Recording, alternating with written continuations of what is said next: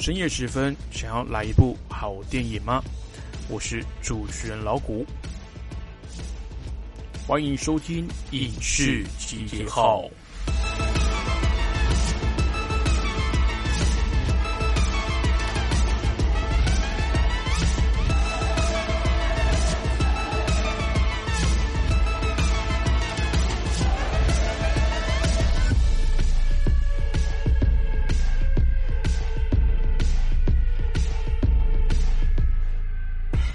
各位听众朋友，大家好，欢迎继续收听《光华之声》。您现在收听的是《影视集结号》的节目，我是主持人老谷。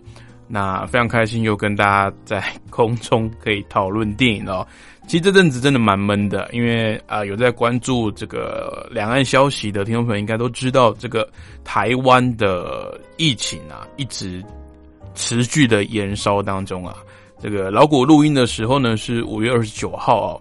那从两个礼拜前啊，就五月中的时候呢，这个台北北部的这个疫情开始出现了社区感染的状况之后呢，这个状况就一直是持续到现在。那除了刚开始的自主封城啊，现在可能已经接近要。呃，进入第四级的全面封城了，包含这个呃双北两个县市哦，因为这个在人口上呢，跟这个呃互动上啊，相较于其他县市要来的更多一点哦。那目前来讲，各大的这个餐饮业者啊，都只能用这个外带或是外送的方式哦，都不能在呃餐厅里面内用了。那当然影响到很多行业，那电影业呢，其实也包含在其中啊。其实我想，就算现在，嗯，呃，电影院是正常营业的话，呃，绝大部分的台湾民众在目前应该是不会选择到电影院来做，呃，欣赏电影的这种娱乐方式哦。因为相比呃待在家里面呢，出去外面真的是太危险了。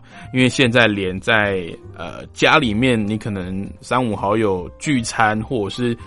呃，台湾人喜欢打麻将嘛，就聚在一起打麻将、吃个饭，可能都会有群聚感染的风险，因为你不知道这个，呃，你的朋友呢前阵子去了哪里，接触到了什么人。那这个新冠病毒啊，恐怖的地方呢，就是在它的潜伏期有长达两周，甚至有一些根本就是无症状的呃感染者，所以你也不知道另。你的朋友看起来好好的，但其实他确诊了，你也不知道。所以现在真的是人人自危哦。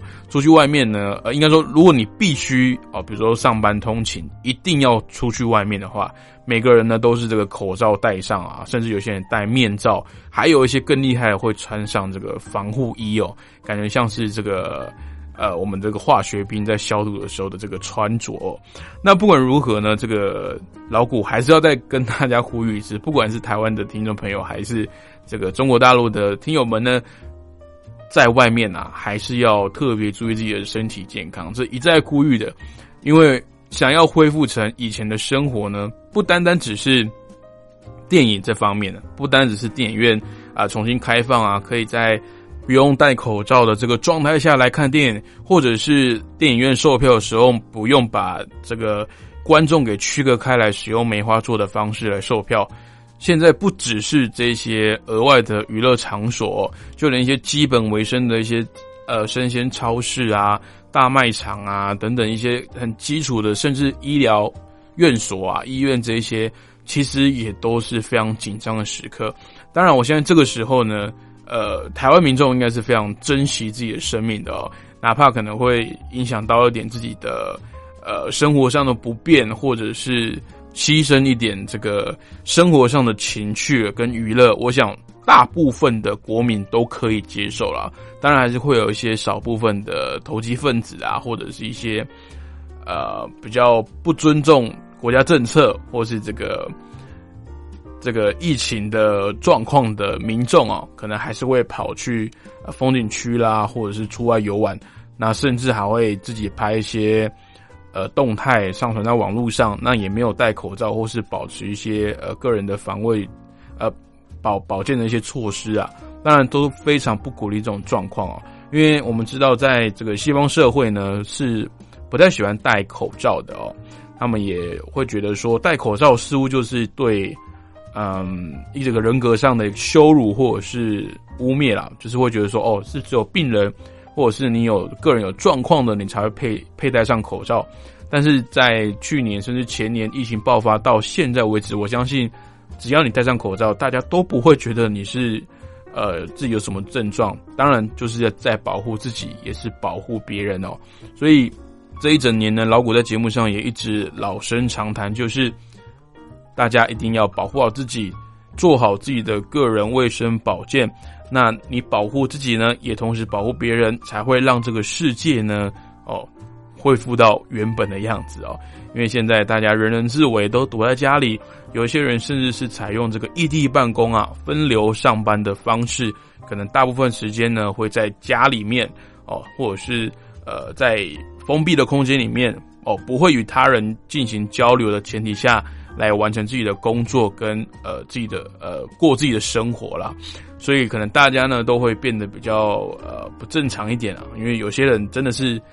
呃，像比较好客的啦，或者是比较喜欢往外跑的，喜欢去登山呐，去做一些户外活动的，这阵子一定会非常痛苦哦，因为你看不到你好朋友，你也没办法出外晒晒太阳啦，或者是去运动，都没办法做这些平常看起来好像很正常的呃活动哦。那这也是疫情呢带给我们一个非常大的挑战。那相信呃台湾的国民呢，一定有这个。呃，自制力啊，能够把这个疫情呢给控制下来。因为虽然说疫情指挥中心的指挥官这些专业人士啊，还有政府的一些政策跟地方政府的呃一些指挥，还有地方医疗资源呢，也都是非常努力的在第一线来协助大家。但是要能够把这个疫情给稳定下来，还是要靠。大家这个互相尊重啊，减少这个不必要的外出。那就是呢，外出呢也一定要保护好自己了。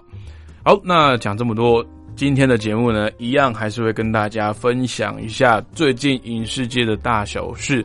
虽然说西方的疫情还是没有到完全的消失。但是有相对稳定一点的，原本的一些呃电影的计划，其实都有在推展当中。但是当然啦，我们还是希望这个不管是演员也好，还是这些后后置的幕后的工作人员啊，这些制片团队也好，都还是要来保护好自己。因为一旦有这个疫情传出啊，不只是这个呃电影业的这个成本会搁置，然后会导致成本过高之外，那。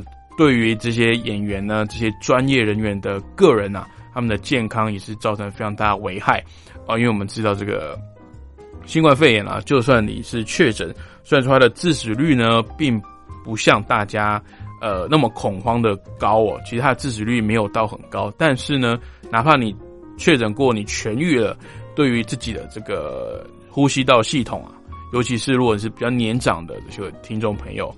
如果你是有确诊过又痊愈的话呢，对于你自己的呃呼吸系统上会造成非常大的危害。那这个呢，有可能是呃终身的哦，对你身体上呢是会导致一些没办法呃不可逆的这些后遗症哦。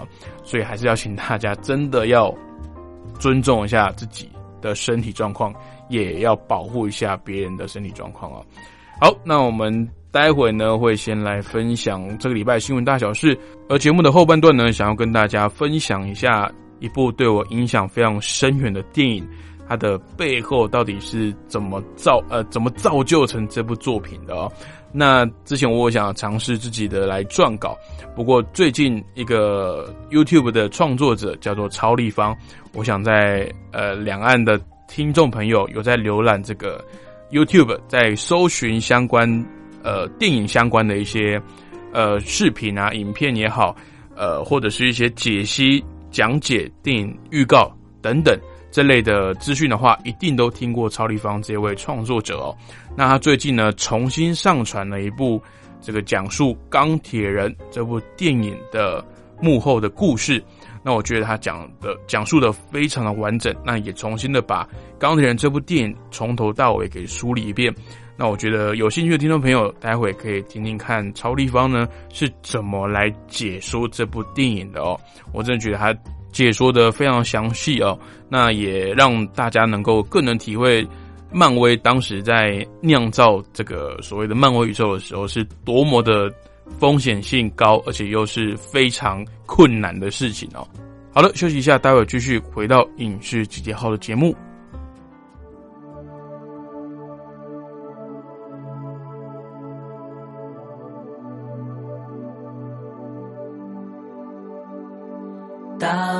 在穿山越岭的另一边，我在孤独的路上没有尽头。一辈子有多少的来不及发现，已经失去最重要的东西，恍然大悟早已远去。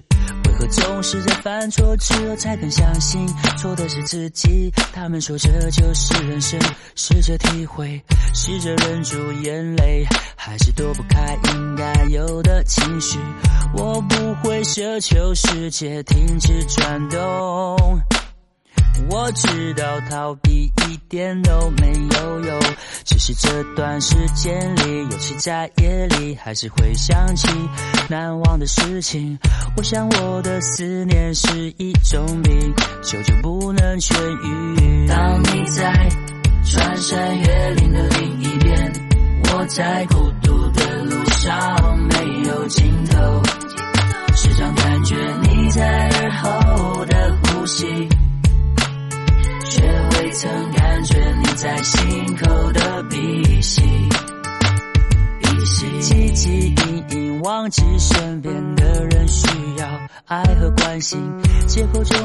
拉远了距离，不知不觉无声无息。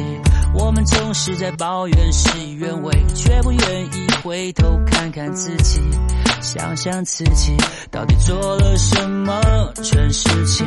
也许是上帝给我一个试炼，只是这伤口需要花点时间，只是会想念过去的一切，那些人事物会离我远去，而我们终究也会远离，变成回忆。当你在穿山越岭的另一边，我在孤独的路上没有尽头。时常感觉你在耳后的呼吸，曾感觉你在心口的鼻息。哦，思念是一种病，哦，思念是一种病，一种病。多久没有说我爱你？多久没有拥抱你所爱的人？当这个世界不再那么美好，只有爱。可以让它更好，我相信一切都来得及。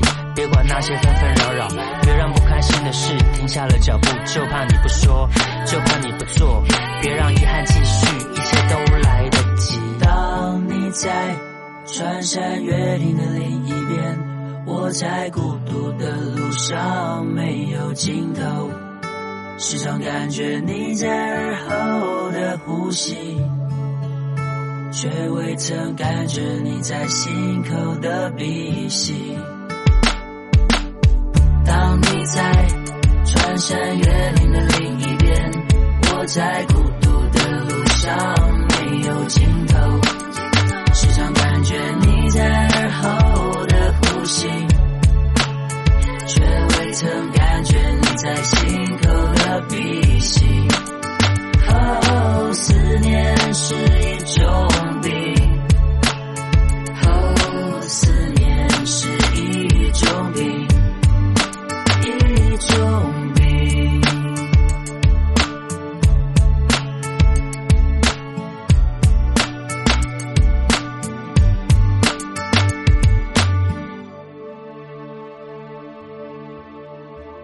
来自蔡健雅与张震岳所合作的歌曲《思念是一种病》。好的，欢迎回到影视集结号的节目，我是老谷。好的，那接下来呢，跟大家报告一下这个礼拜的影视圈大小新闻。那第一则新闻呢，老谷非常的兴奋哦，就是索尼影业呢，从二零一八年推出自家的漫威电影《猛毒》之后啊，后续呢就计划推出更多自家的漫威电影宇宙。那积极的打造索尼影业的漫威角色宇宙哦，像是备受关注的《猛毒》第二集、血蜘蛛，还有魔比斯呢，目前都已经分别安排在二零二一还有二零二二来上映。此外，另一部正在筹备当中，一样是围绕在蜘蛛人反派角色的电影《猎人克拉文》呢，是索尼近年来积极开发的个人电影。那上个礼拜呢，官方也宣布这个角色将是由曾在漫威电影宇宙里面饰演绯红女巫的弟弟快银的这个角色呢，英国演员亚伦泰勒强森来饰演。那对这个消息非常的兴奋哦，因为一来呢，我非常的喜欢。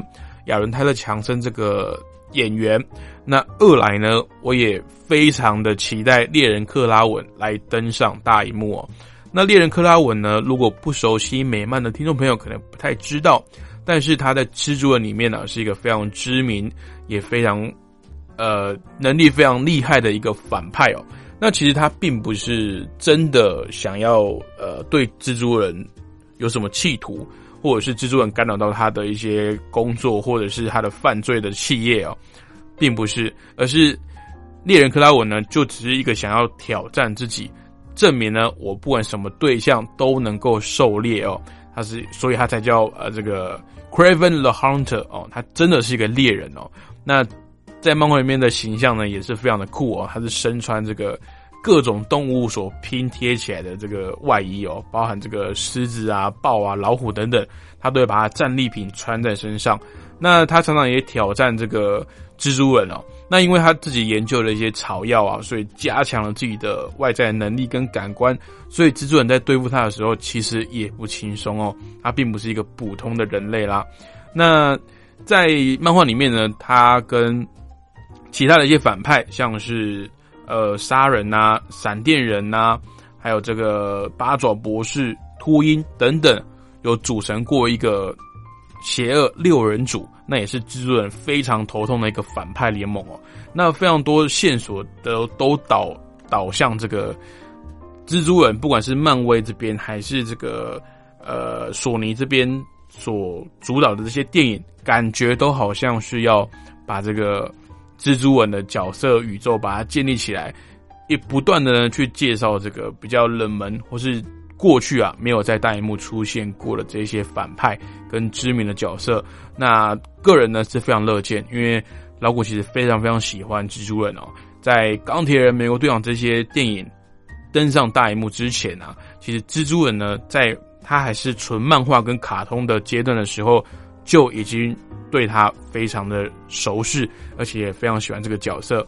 那它里面也不乏非常多有特色跟呃魅力的这些反派角色。我也是希望呢，有一天能够搬上大荧幕。那现在看来呢，索尼似乎有意啊，来打造这个呃蜘蛛人宇宙，那也是非常的期待。好的，下一则新闻呢？好的，那下一则新闻呢？是曾经在一九二零年代的好莱坞巨头之一的米高梅影业，在二零一零年传出破产托管后，力拼转型，并且跟很多家的电影公司来合作，并且同时的进行内部重组。那根据媒体报道，亚马逊传出开价七十到一百亿美金之间的金额，想要来收购米高梅影业。那如果成功的话，这意味着未来米高梅影业旗下的这些 IP，譬如像是零零七或者是洛基，还有机器战警这些经典的电影啊，都可能未来会转流到这个串流市场上。那老古之前呢，已经讲过好几次有关于串流平台的这些，讲好听点是竞争啊，但是目前看起来这个规模已经快要变成战争了哦。因为在从前年开始，疫情开始延烧，到去年一直到今年呢，这个疫情还是没有相对比较稳定的状况哦。那导致很多人不愿意去电影院，甚至是没办法去呃临近的电影院，因为都歇业了，或者是真的是都倒闭了。那我只能待在家的状况下呢，我只能上网看，或者是开电视。现在有智慧型电视的占比比较多嘛？我开电视去连 YouTube 或者是连一些串流平台，像是 Apple TV 啦、Amazon 啦、Netflix 等等，还有 HBO 啊，常忘记 HBO，还有亚洲一直没有上市的上架这个 Disney Plus，这些平台呢纷纷冒出头来，那也非常的积极的，要么去收购别人家的版权，要么就去砸重金哦，自己做原创的影集跟电影。那当然，目前起步最早、作品量也最丰富、原创也最多的串流平台呢，就是 Netflix 网飞哦。那其他的平台呢，也急起直追。那 Amazon 有一个非常好的利基点哦，Amazon 其实他们是做网购起呃网购出身的，所以一方面呢，在这个疫情的状况下，他们本身的这个企业收入啊不会受到影响，反而呢这些。呃，亚马逊的网购这些呃平台啊，在疫情期间呢，反而是更爆量哦，因为他们在这个疫情期间啊，大家没办法去什么地方购物嘛，只好待在家。那我只好借助这个网络平台的方式来购买。那其实西方呢，还有这个日本啊，亚马逊是一个非常大的品牌哦，那也是目前呢，全世界仅次于苹果。就是 Apple 电脑、Apple 手机那个苹果是第二名，这个收益最多的企业哦，就是亚马逊。所以我说这个优势是什么？就是他们很有钱呐。那用钱去赚钱绝对是最容易的。那他们现在直接开金额给米高梅，想要来收购他们的呃旗下的一些 IP。那如果有望成真的话，甚至之后呢？我们看到这些经典的 IP 都还有可能在串流平台上由亚马逊来出资，继续来推出后续的一些作品。我觉得是乐见其成啊，因为毕竟米高美的一些 IP 啊，真的都是呃搁置很久，不然就是呃可能很久才推出一部续集，像是零零七哦。那其实不是因为呃他们找不到演员、找不到故事，其实是因为他们这个呃拍摄的成本真的很高。尤其是零零七这个跟不可能的任务一样，一直不断的超越自己哦，所以你说要拍新的作品，当然是愿意，但是前提是你要找出资本额啊。那现在呢，有一个方法就是打不赢就加入别人，OK？你打不赢现在新冒出来的这些串流平台，或是跟以前的这些竞争对手，包含环球、包含派拉蒙哦、包含福斯、迪士尼等等这些。片商越做越大，你打不赢他们的话，那就选一个加入吧。那目前看起来最有钱的好像是阿玛众，那阿玛众的本业还不是做电影的哦，阿玛众的本业是做网购的哦，所以他们钱特别多，可以拿来这样挥霍。那我相信这个投资会让阿玛众串流平台上面的一些作品量啊会更丰富。那搞不好后续一些推出的新作品呢，突然挂上这个诶阿玛众跟米高美的这个共同出品。可能也不会太压抑了啊，那也非常期待未来这个阿玛众的呃发展啊。那当然，老古自己是有订阅阿玛众啊，那上面有几部蛮有意思的这个影集哦。那可能最近的节目啊，我再会诊一下，整理一下各平台呃目前他们的当红影集有哪些，他们手上的一些卖点，还有一些可能价格啊，稍微整理一下给大家参考。那当然，我是以。呃，台湾的目前有代理的这些平台为主哦。那因为亚洲的版权问题真的非常复杂，不见得我这边介绍的呃，跟大陆或是跟呃其他国家的这个地区上架的这些呃影集跟电影都一模一样哦。但是也提供一个资讯给大家参考，那也是呼吁大家尽可能的哦，也不是说尽可能啊，应该说本来就是要用这个合法呃。这个付费的这些管道来去收看这一些影集跟电影哦。好，接下来的新闻呢，非常的难过哦，就是 其实难过应该是对呃男生而言了哦，大部分男生而言。二零一六年超人气日本偶像剧《月薪娇妻》剧中的荧幕情侣档呢，新垣结衣还有新演员，在五月十九号透过新演员的社群平台宣布两个人正式结婚的消息。那新垣结衣也同时宣布，将和自己的事务所在合约期满后不再续约，今后呢将以个人的名义来继续相关的演艺活动。那这个消息一出来的时候，让不少的粉丝，包含老谷，都相当的心碎啊。东京呢，甚至有企业的社长带头放弃疗伤假，让因为这个消息而心灵受到重创的员工呢，能够好好的来休息哦。其实老谷之前的一些影视新闻啊，不太喜欢报这些明星的私生活，或者是有什么绯闻等等的，哦因为我都觉得这个这些都是影星的呃个人生活啊，跟他在荧幕上的表现，其实呃应该说我是比较关注在他们荧幕上的表现。比较不去 care 他们私底下的生活哦，那这个消息会很难过，是因为啊，新垣结衣在《月薪娇妻》这部影集里面呢，真的表现了这个，不管是这个所谓的女友感，还是这个新婚的感觉，真的非常的强烈，真的让每个人看过啊，都会觉得有一种呃恋爱的感觉哦。那因为新垣结衣本身呢，又是长得呃像国民女友的这种。非常呃，应该说大众以普遍的普世的价值来看她，都会觉得是可爱的哦。包括女生啊，哦，看到她也会觉得，哎，这个女女生就是长得干干净净的、漂漂亮亮的哦，不会觉得她有什么威胁感。那又会觉得，哇，这个女生怎么可以长这么仙气哦？那之前其实就有在传说，她跟呃新演员呢，在呃私底下其实互动也蛮频繁的。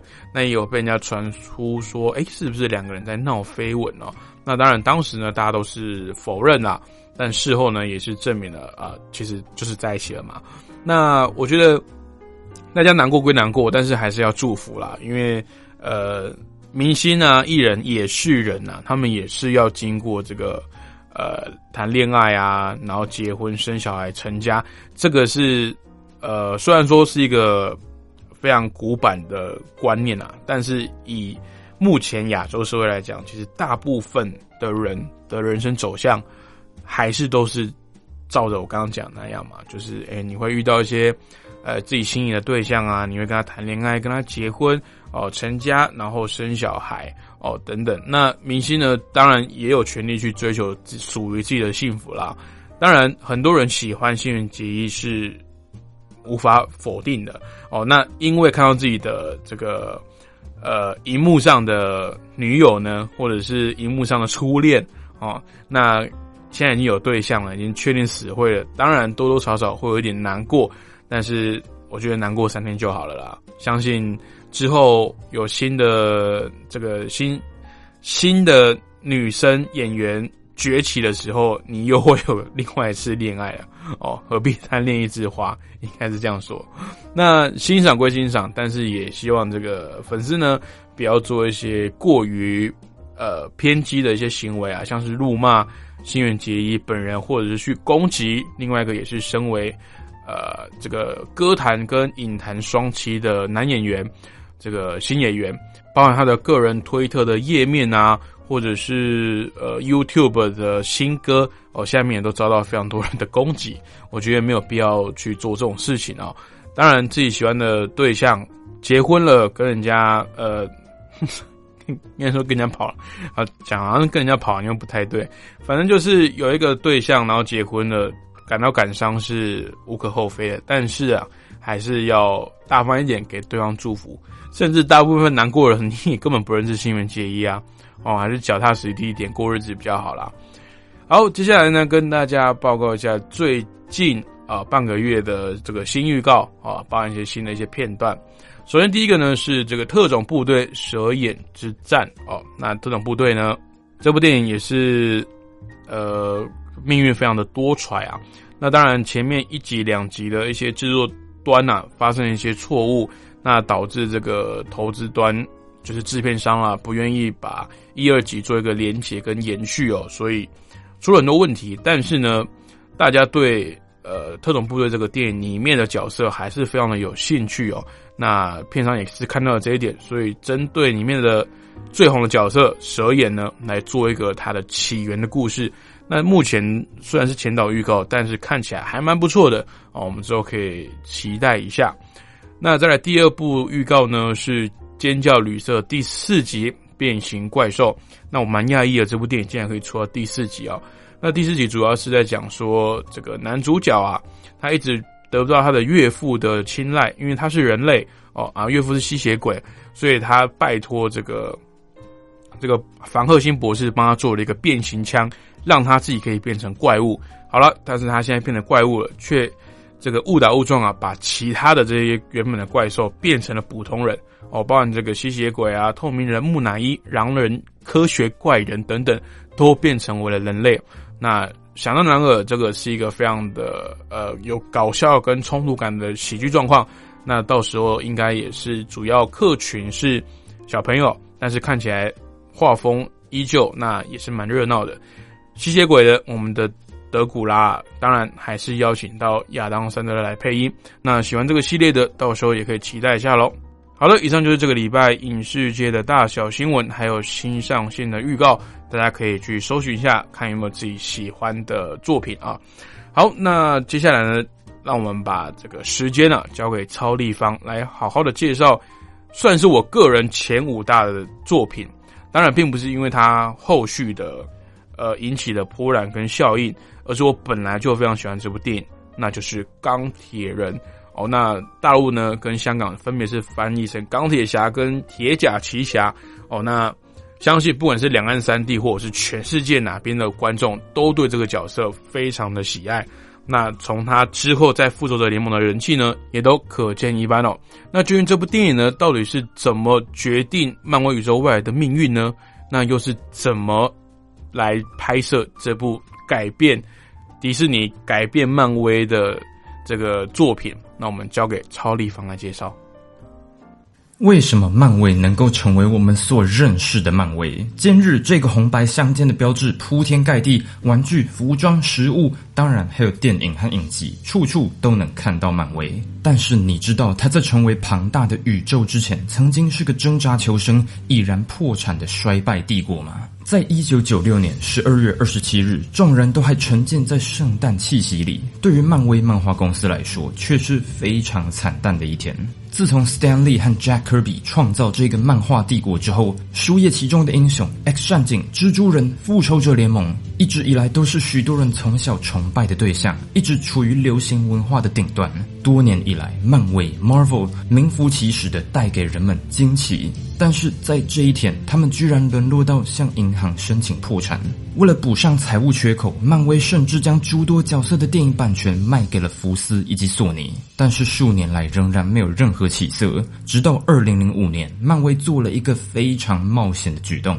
筹措五点二亿美金成立自己的电影制作公司，但是这些钱并不是没有代价的。漫威必须将仅剩的角色拿来做抵押。美国队长、复仇者联盟、Nick Fury、黑豹、蚁人、奇异博士、鹰眼、斗篷匕首，还有上汽，他们是谁？目前还不重要。重要的是，如果漫威的电影计划失败的话，他将会失去上述所有角色的版权。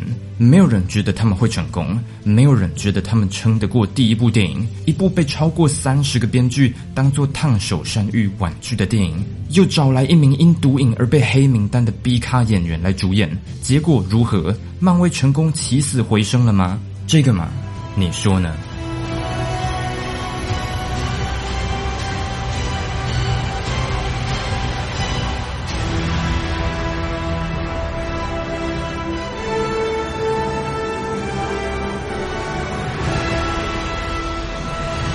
大家好，我是超立方，欢迎来到重新启动的《迈向无限之战》系列影片，现在改叫“深度看懂漫威”或者“迈向漫威新宇宙”，我还在想名字，好吗？如果各位还记得，这系列影片是我当年为了迎接《复仇者联盟三：无限之战》所开始的。不仅回顾漫威宇宙的每一部电影，帮助各位刷新对于剧情的记忆，也提供一些观察解析以及你可能没有注意到的细节。如今，漫威宇宙花了十年细心铺陈的第一章，做到没有任何一个其他系列能做到的里程碑，给长期追随的忠实观众一个最接近完美的收尾。R.I.P. 星际大战和权力游戏。如今，汪达幻视以及猎鹰与酷寒战士的两个。全新影集不仅让我们更期待漫威的下一个十年将如何演变下去，也可以看见一个贯穿所有故事的核心主旨——传承。过去复仇者几位元老所代表的精神与价值将会流传到新成员身上，因此今日开始把这个系列正式迁徙回到这个频道。一方面能够带来流流回顾那些人物所代表的理念，另一方面是在这几年诸多新电影和影集之后带来的新观点。如果你看过这个系列，别担心，这个重置版会加非常多料，也绝对会夹带私货，所以一定会是全新的体验。第一集让我们一路回到漫威的第一部电影《钢铁人》。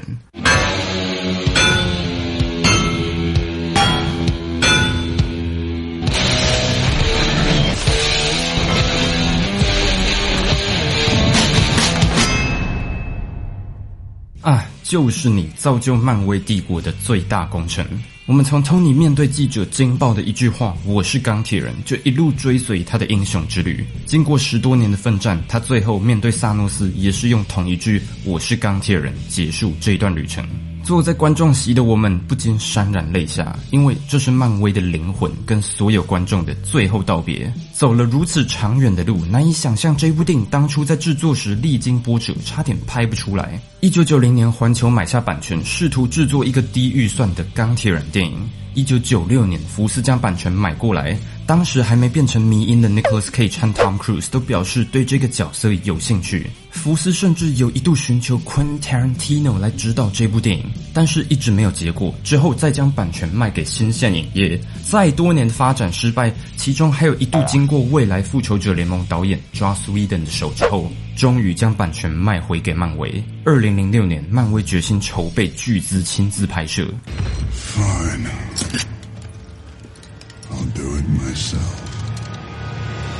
并将指导这部电影的重大责任交给在这之前只有一部知名作品《精灵总动员》的 John Favreau。跟绝大多数电影不同，因为时间紧迫，剧本当时由两组编剧同时写，最后再由当年年仅三十五岁的制作总裁 Kevin Feige 整理成一个统一的故事。当时的他大概不知道自己在几年之后将会呼风唤雨，创造出有史以来最庞大的故事宇宙。更冒险的是，在开拍时，剧本甚至还来不及完成，只有故事的骨干，所以电影中有许多对话都得靠演员即兴发挥。不过，就是这样的即兴发挥，才让饰演钢铁人的 Robert Downey Jr. 带来绝对无法取代的演出。钢铁人这个角色由 Stan Lee 和 Jack Kirby 等人创造，首次出现在一九六三年悬疑故事第三十九期。电影中的英雄起源故事基本上和漫画是非常相似的，只是从在越南被绑架，如今更新变成在中东被绑架。这一部电影作为漫威宇宙的发动钥匙，有几个成功的重要原因。最大的原因当然就是 Robert Downey Jr. 当年已经四十二岁的 RDJ 还算出名，但是精确的来说是恶名昭彰。他出道以后就因为明显的荧幕魅力而快速窜起，曾经有望成为下一个影帝，却因为毒品而被逮捕数次，又因为他花花公子的私生活形态出名。但是这种种事件正是让他成为钢铁人的完美人选的最大原因。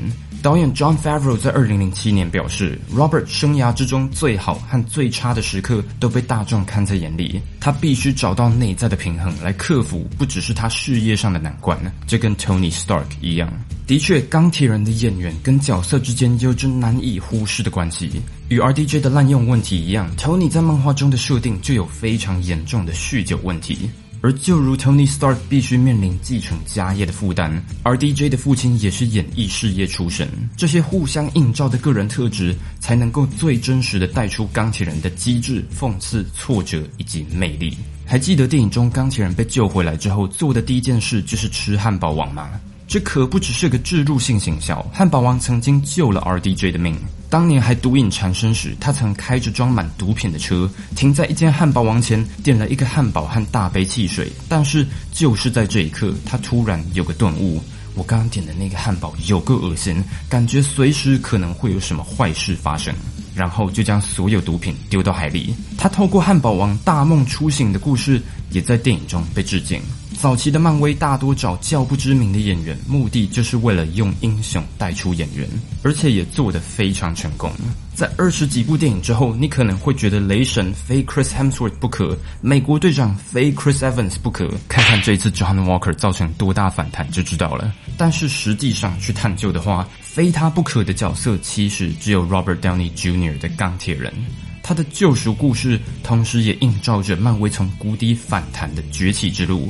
那么，他的故事究竟是从何开始的？不是动作场面，不是铺陈宇宙观的解释，而是一个装满威士忌的酒杯，搭配摇滚乐团 AC/DC 的经典歌曲。讽刺的是，现实中的美军会大声播放 AC/DC 当做战术，用来驱散民众，或是盖过当地鼓励民众出来作战的广播。记住这一点，你等一下就会知道为什么了。咱们的主角 Tony Stark 是十七岁就从麻省理工毕业的天才发明家，继承了父亲 Howard Stark 的亿万武器制造公司。自从他的父亲去世以后，我们后来得知是被 Bucky 刺杀，公司交给合伙人 Obadiah Stane 主导，直到 Tony 成年。跟发明家比起来，Tony 过的生活更像是个摇滚明星，一年睡了时尚杂志的全部十二个封面女郎，还有各种烧钱嗜好，魅力也足以把非常有攻击性的记者变成一夜情的对象。这显然是这一部电影最不现实的地方，因为真正的梦想家应该没这么有魅力，只会天天说 To the moon。Tony 在军火示范的回程途中被恐怖分子十环帮突袭，并且绑架。于是他首次体会到自己并不是无敌的。他所发明的超酷炫武器，只有在不是对你自己使用的时候才很酷。但是显然他没学好这个教训，因为他在接下来好几部电影之中会继续制造反咬他一口的东西，还有人。恐怖分子要求制造破坏性强烈的耶利哥飞弹，但是他在囚禁之中遇到另外一个被牢禁的科学家燕森，在恐怖分子显然一点监视效果都没有的监视底下，完成了第一代的钢铁人盔甲。当然，坏人的几百发子弹之中，没有一发能够打到他眼睛打开的动力。回到家之后，Tony 召开记者会，宣誓决定关闭 Stark 的武器制造部门。所以。该是失业了吗？我还是考虑这个梗要不要留着。不过，任何跟《冰与火之歌》有关的东西，应该都已经离开大多数人的脑袋了吧？在这之后，闭关开始改良钢铁装，这个概念就跟一般的中年危机男子买跑车一样，差别就在于他有几亿美金的零钱，还有可以看懂 Rick and Morty 的智商。与此同时，他与多年的秘书小辣椒掏心掏肺，在一场派对上甚至产生了一些火花。在这场戏里，有其中一个人穿着高跟鞋，而那个人并不是 Gwyneth Paltrow。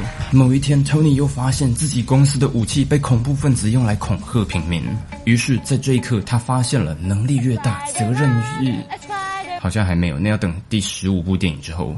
他决定穿着第三号装甲，亲自飞到中东炸烂恐怖分子之后，随即飞走。中途还跟美军战斗机玩了一下。结果这一切都是 obadia 在背后主导，不得不佩服他行事的光明正大，完全没有想到要把武器上的 Stark 工业给擦掉。Tony 派小辣椒到 obadia 电脑上下载秘密资料，发现了 obadia 重建钢铁人装甲的秘密计划。还好他非常贴心，把资料夹命名为最高机密，还有超级机密。与此同时，小辣椒与神盾局干员 Coulson 来到 obadia 的秘密实验室。所谓的秘密，就是在工厂总部大门口旁边的一个超让人起疑的门。原本被 Obadiah 夺走心脏的 Tony 拿了他的旧方舟反应炉，赶紧追上他。Rody 被冷落在后方。Next time, baby。不，下次就不是你了。Obadiah 的盔甲遇到二号钢铁装一样的问题，不敌高空敌稳，就这样被击败。随后，Tony 做出了非常成熟的表现，也就是在全世界面前宣誓。I am Iron Man。钢铁人这部电影在许多方面上建立了漫威宇宙，开启了彩蛋解析的产业以及我的频道。最令人欣赏的是，这些铺陈都不影响真正的剧情，不得不佩服 Feige 的远见。看向暗黑宇宙，当然最明显的一个就是片尾片段的 Nick Fury，开启了看漫威电影都要留到最后的传统。而且你知道漫画中终极宇宙观的 Nick Fury 本来就是以 Samuel Jackson 作为原型的吗？还有稍微闪神就会错过的美国队长盾牌，以及之后会在第一阶段的另外四部电影之中出现的 Coulson 探员。原来只有一点点戏份的他，在导演看到他与其他演员的火花之后，为他加了好几场戏。就是从这里，他不仅成为了漫威第一阶段的连接，之后还有自己的影集《神盾局特工》。当然，十环帮也是在此处第一次出现，不过跟现在的十环帮明显没有什么关联。上汽此时还是个小屁孩，梁朝伟大概万万也想不到他会有演出超级英雄电影的一天。这个十环帮是个恐怖组织，而不是某个东方神秘力量。Everything is connected, my ass. Paul Bettany 配音的 Jarvis 也是在此处首次出现。这个男人还不知道自己十三年之后会被一个女巫复活，跟其他几千个人困在幻想情境喜剧之中，也更不可能知道特修斯之船这个哲学故事有多重要。最后不得不提，《钢铁人》这部电影也多少建立了漫威的公式，也就是用笑点带过严肃的剧情。这种方式就是所谓的 Bathos，一种由 Alexander Pope 创造的文学用词。指一个反高潮的桥段，从崇高以及庞大的行径突兀的转变到平凡甚至低俗。钢铁人也有一些有如英雄一般的时刻转换成为笑点的桥段，但是并不像之后的电影那么有干扰侵入性。毕竟这些桥段都是符合钢铁人这个角色以及电影想要塑造的整体气氛的。目的不只是要破坏情感影响力，而是塑造钢铁人没那么英雄的形象。现在让我们来审视钢铁人超过十年的角色曲线。Tony 从一个自私自大、认为自己的发明能够解决一切问题的天才。到有爸爸问题的酒鬼，在多次拯救世界之后得了创伤后压力症候群，因为自己的错误而越来越保守，选择安全而不是自由，更成为年轻复仇者的导师，最后毫不犹豫地牺牲自己的性命。首先，我们需要问的问题就是：观众们要怎么跟这种角色产生共鸣？一位天才发明家、亿万富翁军火商 Stanley 自己都曾经表示：“我当时想要挑战自己。当年正值冷战高峰，读者们，尤其是年轻读者们，最痛恨的一件事就是战争军务。所以我创造了一个代表这个概念的极致的英雄。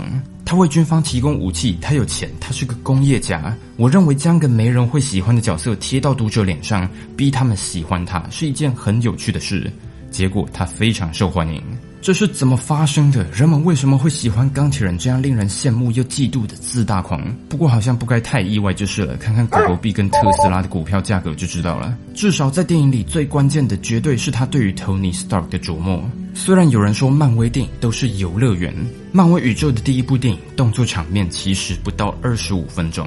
跟其他动作片相较起来是少很多的，由此可知他花了许多时间在角色塑造上，目的就是要让我们带入这个全新宇宙的电影，真正认识这位未来复仇者联盟的领导人。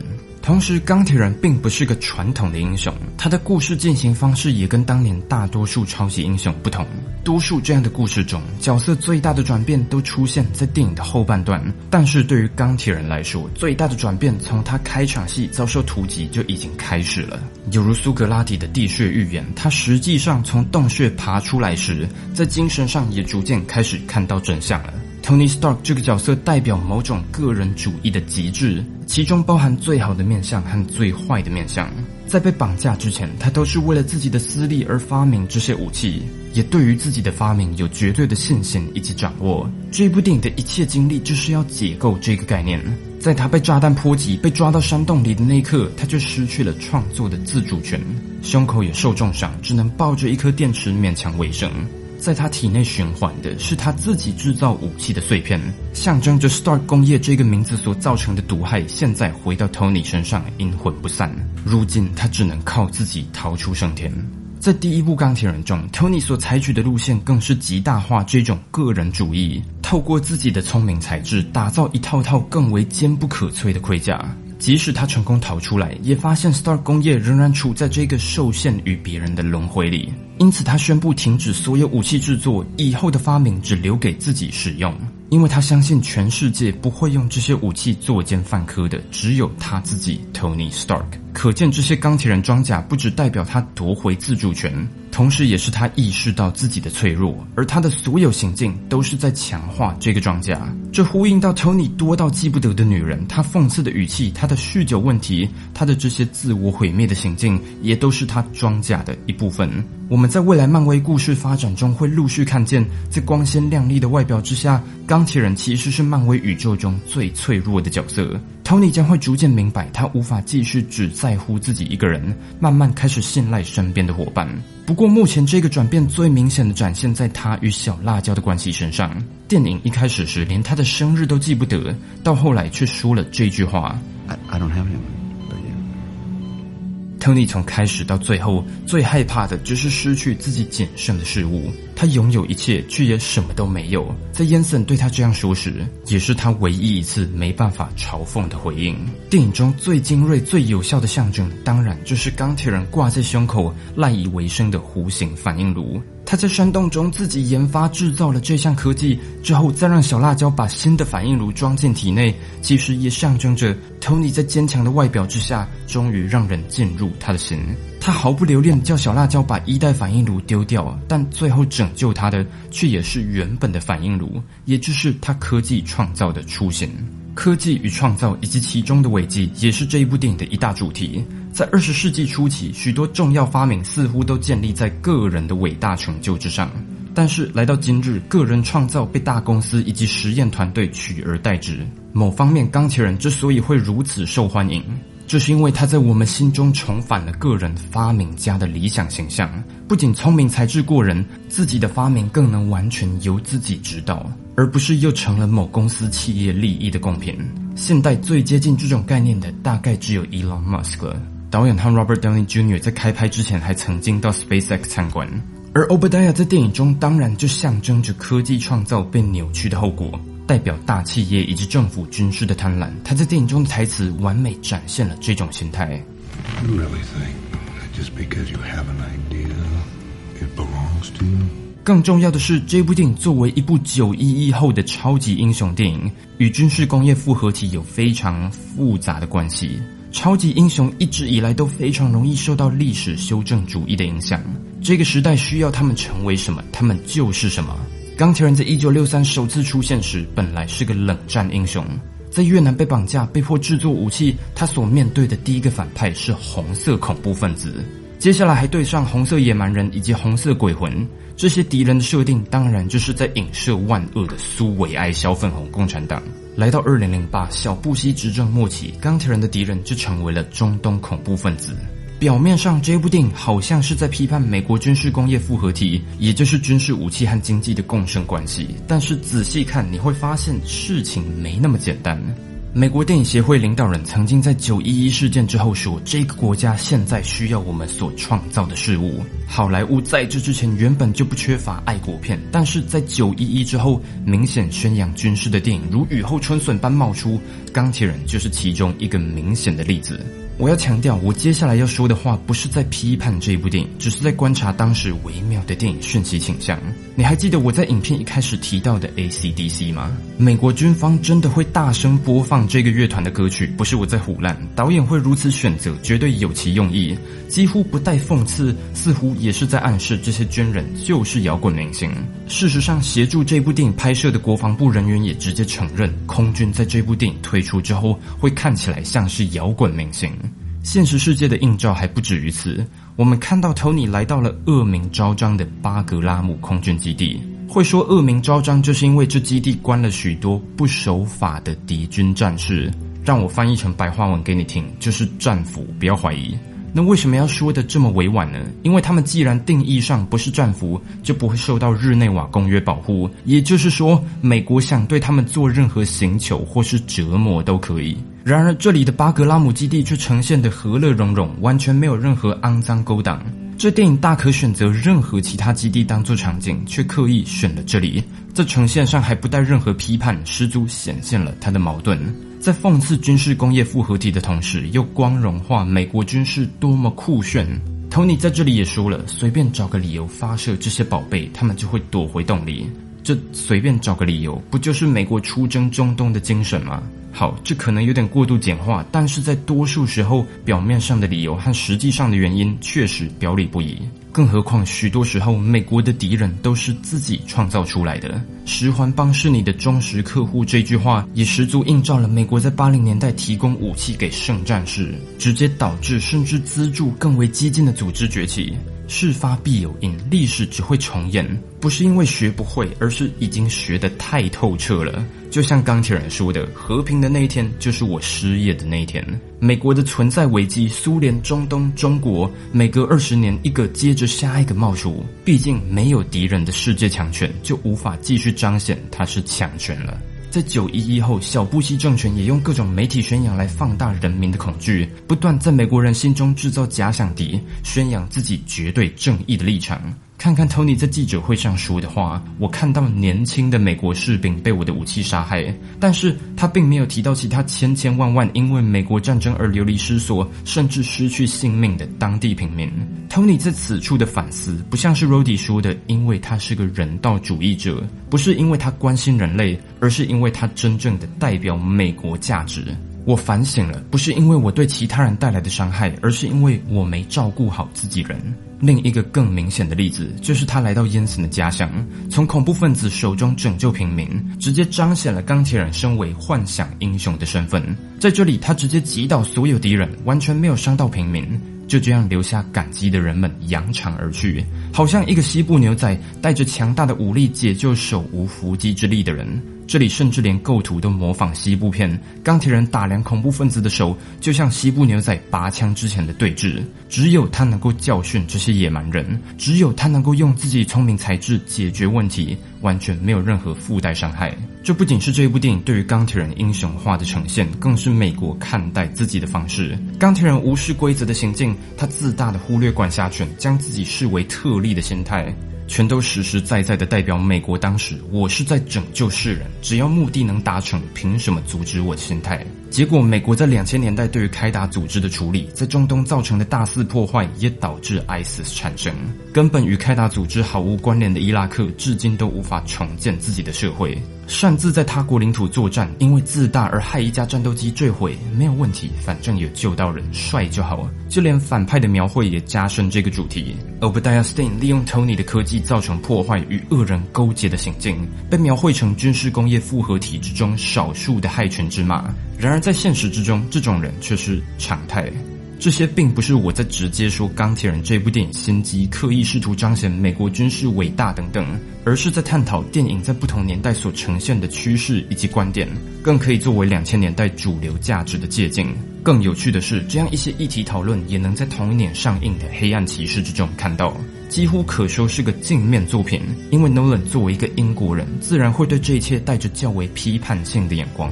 我之前也有做诺兰全解析系列，记得去看一下。漫威近几年面对战争也呈现明显的态度转变，更严谨审视复仇者联盟造就的附带伤亡以及破坏，可见今日美国对于反恐战争以及自由 vs 安全的态度转变。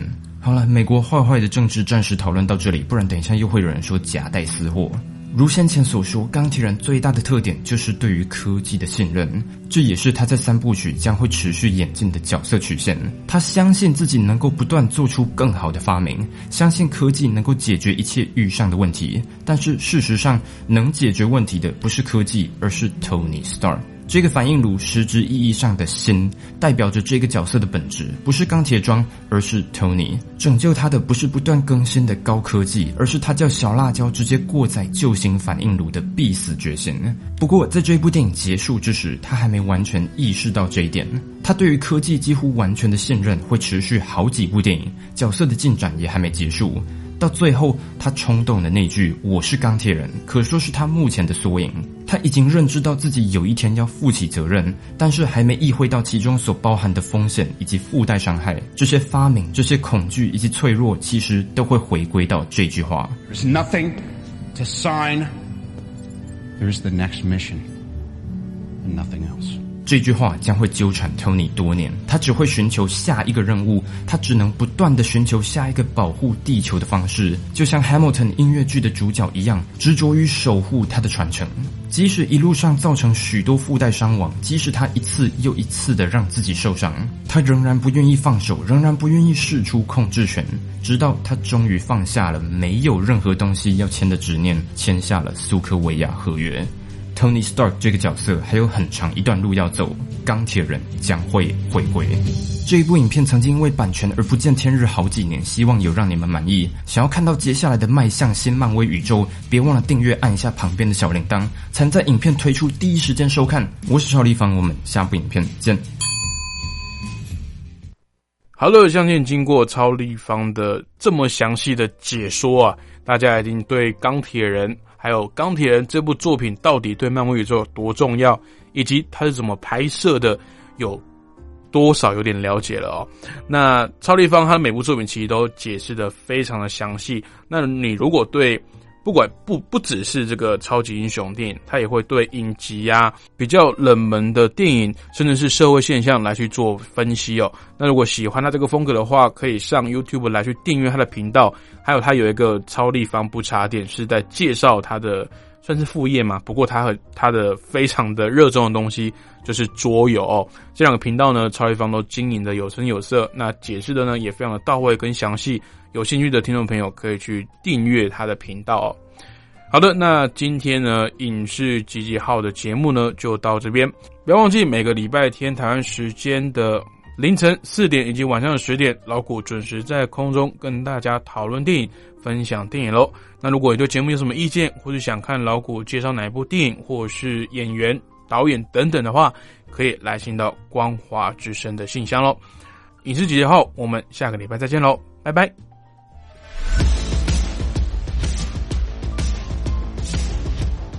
深夜时分，想要来一部好电影吗？我是主持人老谷，欢迎收听影视集结号。